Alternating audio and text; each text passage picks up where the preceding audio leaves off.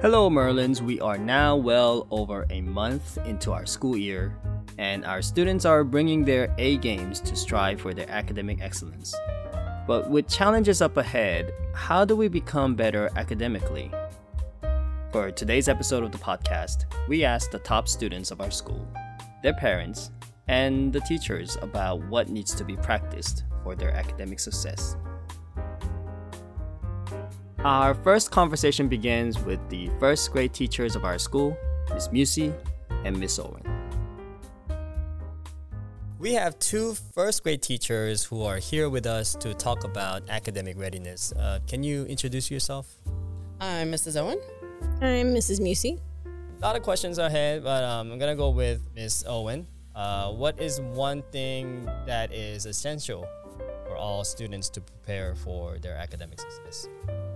Um, I think having excellent role models, parents who are involved and see their education as something important and something um, fulfilling as well. If parents are excited, that that whole attitude just kind of travels with their children, and so they're excited about school. They're ready to start. They want to be here, and that goes a long way. So having that support and um, modeling at home of reading and literacy, that type of thing is going to set them up for success. Having the right attitude, of course, definitely helps. Uh, it will be a lot easier for us if the all kids, yes. if the all students uh, can behave in a good ways, of course. Um, anything else? Um, I was just, I mean, from more of a like the student standpoint, mm-hmm. maybe just making sure they're coming prepared to learn and mm-hmm they're listening, following directions. They're able to work together with the students around them. Just having the ability to collaborate is always important. So, in what way uh, can parents help our students to have better success in their academics? I think just making sure that you know their children come prepared. They've had breakfast. They've had adequate sleep. They're um, you know they're not having to stress or worry about things that you know are happening at home or not happening at home. Instead, giving them that peace of mind where they really can come to school every day and focus and enjoy being with their friends and collaborating and, and learning new things instead of worrying about you know, what's going on at home or the fact that you know get something to eat or Right, because a lot of things that are outside from school can also hinder on their academic learning if they're not getting their uh, full nutrients or full uh, adequate support. Right.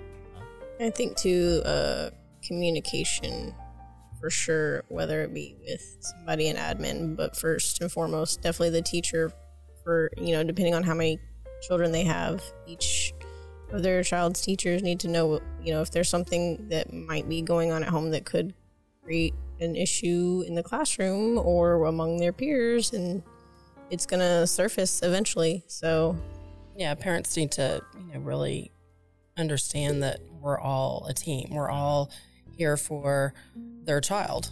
Um, you know we're not wanting anyone to fail or not feel safe or not feel welcomed or loved. I mean we're all in this together. We want what's best for every single child. And the best way to do that is to work together, to communicate. What are some tips for our listeners uh, to become better readers and problem solvers? Um, access to books, first of all. Mm-hmm. Um, if you don't have books at home, then you know being able to take your child to the library or um, take advantage of know inexpensive book opportunities that might come through from the teacher or the community. You know, we have community libraries as well, but just making sure they have access to that, and then also giving them time to really discuss things. I know we're in that age where it's much easier to you know hand them an iPad or hand them your your your cell phone and oh there you go you know just deal with that for a while. But if you don't really take the time to have a discussion, then they aren't learning that either. I mean, you've got to model that for them and and take the time, and really, you'll kind of find out some interesting things about your your child yourself if you're, you're taking right. the time to have some discussion. So, I think too, not not doing everything for them, allowing them to make the mistakes, so they can learn from them. I mean, that's you know, everything follows into adulthood. I mean, if we're everything's done for us as a child, then how are we going to do for for ourselves when we go out into the world? So it's like making everything applicable to to where they understand what they're learning now is important for their future. You know, oh, definitely setting up the stage. For the next conversation, we asked our top fifth grade students, Emily and Rania, to talk about their ways to prepare for the lesson. Okay, so we got Emmeline and Rania here joining us on our podcast today. My name's Emmeline. My name is Rania. All right, so, well, reason why you guys are invited is because you guys are one of the, the brightest, well prepared student that we have in this school. So, usually, um, how do you prepare for a test or a lesson? I would make sure that I'm ready and I take deep breaths and I would prepare the night before by going to sleep early and in the morning I would eat a good breakfast. So, uh, eating a good breakfast, that would help as well? It would make sure that I have enough energy to take a test or a lesson.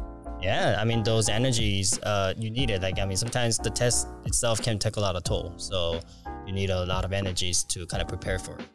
Um, so I would I would be prepared the day before. Like I have everything ready for a lesson, and if we have a study guide, I would study on that. If I don't, I would just look back in my journals and see what I have to like learn. Like study guide, journals, anything that we take a note out of it uh, would definitely help as well. Now, Rania, I might ask you, uh, what do you need to do uh, when the lesson starts, and um, what do you do after a lesson? So before um, I would make sure I'm prepared. Like I have my pencil and whatever I need for the test, and um, I would take deep breaths so I feel like confident. And after the test, I would like pat myself on the back because I did because I did good. I think I did good. And that confidence is sometimes like one of the most effective tools to have, right? Yes. Yeah. What about you, Emily?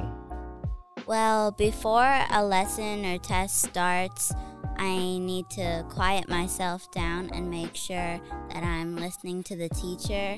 And I would listen very carefully and I would take notes on whatever he or she says. And then when the lesson's over, I clean up after myself and I prepare for the next thing. There you go. So, um, you know what? Certainly, um, uh, the listening part, it sounds easy, but it's not. Sometimes you just need a lot of focus. Anything, what do you do like after a lesson? Um, uh, what, do you, what do you do at home? Like after all the schools are done, what do you guys do at home? well, I, I don't really study that much. I, All right, well, we'll take that out.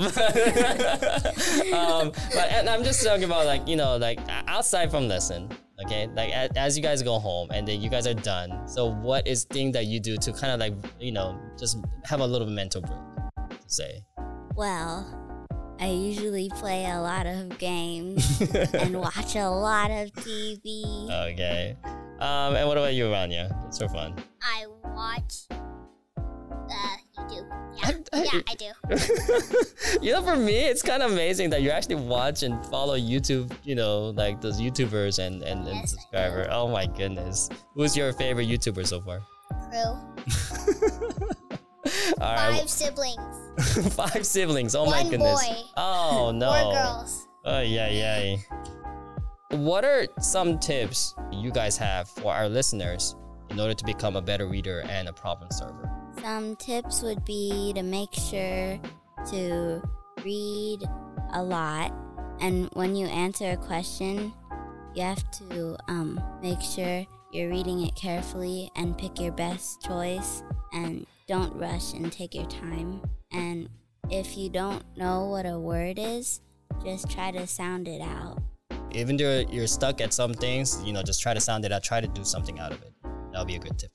Uh, what about you, Rania? So like you know how the STAAR test is four hours? Yes. For each for each question, you should like pace yourself. ah. Um, so you can like, so you can finish in that four hours. Mm-hmm. Um, and some tips would be like, think about what you learned, like during the time that you learned. Yeah. Um, and um, like just power through. Oh, okay. So power through. um the pacing yourself. It's kind of like, in a way, testing is more like a marathon, right? Like it's like a running. Like you have to pace yourself. Like not goes too fast because then you're gonna get overborne, or you you kind of miss out what you're supposed to look through. Uh, but you can't go too slow where you're gonna miss a bunch of times, you know. So it has to be adjusted at that right space, at the right pace, uh, for you to kind of like you know tackle one problem at a time. And lastly, we asked two parent representatives, Ms. Nushin and Ms. Layla, to talk about their ways to help our children toward their academic success. Behind every successful student, there are parents who works for their child's good success. And we have two wonderful parents here with us today to talk about academic success. So, can you please introduce yourself to the audience? I'm Lila.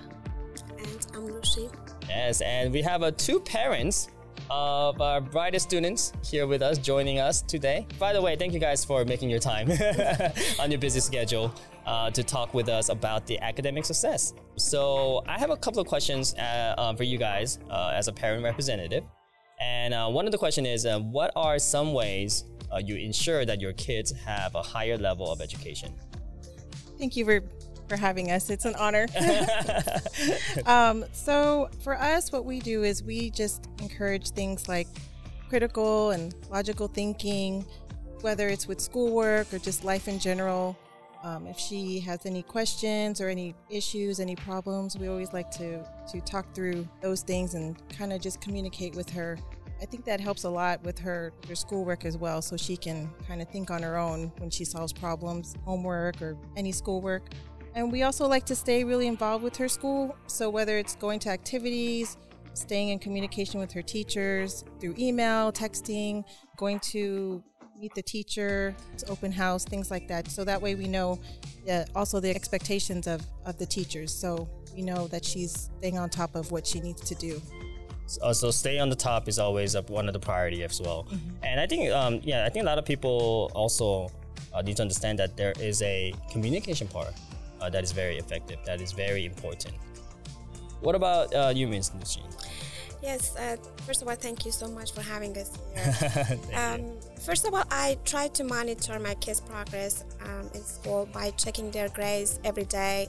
And uh, when they bring their test home, I check what they got wrong and then I go over it with them. And if all the time I try to tell them, just focus on uh, what are you learning. And if uh, all of us we are human and we can make mistakes, so if you um, get a bad grade in uh, any of the subjects, that's okay. Just um, uh, have uh, faith on yourself and learn from your mistakes and do better uh, next time. And um, another thing that we do is that we try to be in contact with their teachers, especially when I feel that they have some challenges in any subject. I go and you know have meeting with them and I ask their teachers for extra resources and more references. And uh, to be honest with you, all of the McNeil teachers they are so helpful sometimes the parents they are like for example they says that oh we don't do okay just go and ask. When you don't ask so um, and it, that, that is you know um, to be honest with you i'm so happy with all of the uh, teachers in mcneil because they're really helpful. They, you just ask them and they're so happy to help and give you more resources and uh, help your child to uh, to improve in uh, education or anything Yes, and then that communication between parents and teachers are very vital and important. And yeah, for us, yeah, it'll be great if we can have a good open communications to kind of better improve and further help your child as well. Um, yes, thank you so much for those uh, two great answer. Actually, this that, now I know like why uh, our students uh, are are being one of the best here. Uh, so another uh, question I might ask for both of you is that what are there any routines or schedules or practice that you do with your child to help them academically? So yes, we have a we have a routine, a daily routine. It's really important um, for us to keep her on on a schedule. Um, so one of the things that I like to do is after school, I ask her, you know, oh, how was your day? Did anything interesting happen? You know, what did you learn today? Just to get get her talking, and and then maybe if she has any questions or let's just say something bad happened or something good happened, you know, just to kind of talk with her and and see what's going on. And then homework is always important for us. You know, sometimes she has homework, sometimes she doesn't. So I'll ask her if she has any homework, and that's one of the first things we want her to finish. Is always finish your homework first. Then she can go and relax or um, take a small break. And then she does have extracurricular activities that she does, practicing piano or dance or something like that. And so we think that comes next. So as long as she gets her homework done and any, for example, if she has any tests coming up, if she needs to go over anything or ask us any questions, that always kind of comes first. And then practicing next. And then we do have a strict dinner time and bedtime. um, so, and you know, sometimes I even try to, especially when she was younger, I tried to do it over the weekend as well. Um, you know, weekends we kind of relax a little bit more, but if we really truly don't have anything going on, say, okay, it's dinner time and it's bedtime, just so that way she can, you know, not lose any sleep or be tired. So come Monday, she's she's nice and awake and, Right. and rested. Uh-huh. Right. Yeah. Um, yeah, I mean, I think it's very vital to have that, keep that good uh, life balance within the family, so that the child knows how to maintain that good balance uh, with herself, to, you know, in order to grow. I think that's something that I even I need to learn because I don't think I have a good life balance. As I really check it out, I'm like, oh, maybe that's it what's takes wrong with me. it takes a long time to get there. I, I- I think it's it, the practice really really needed for me. I really I really think that. Uh, what uh, what about you, Ms. Nasheen?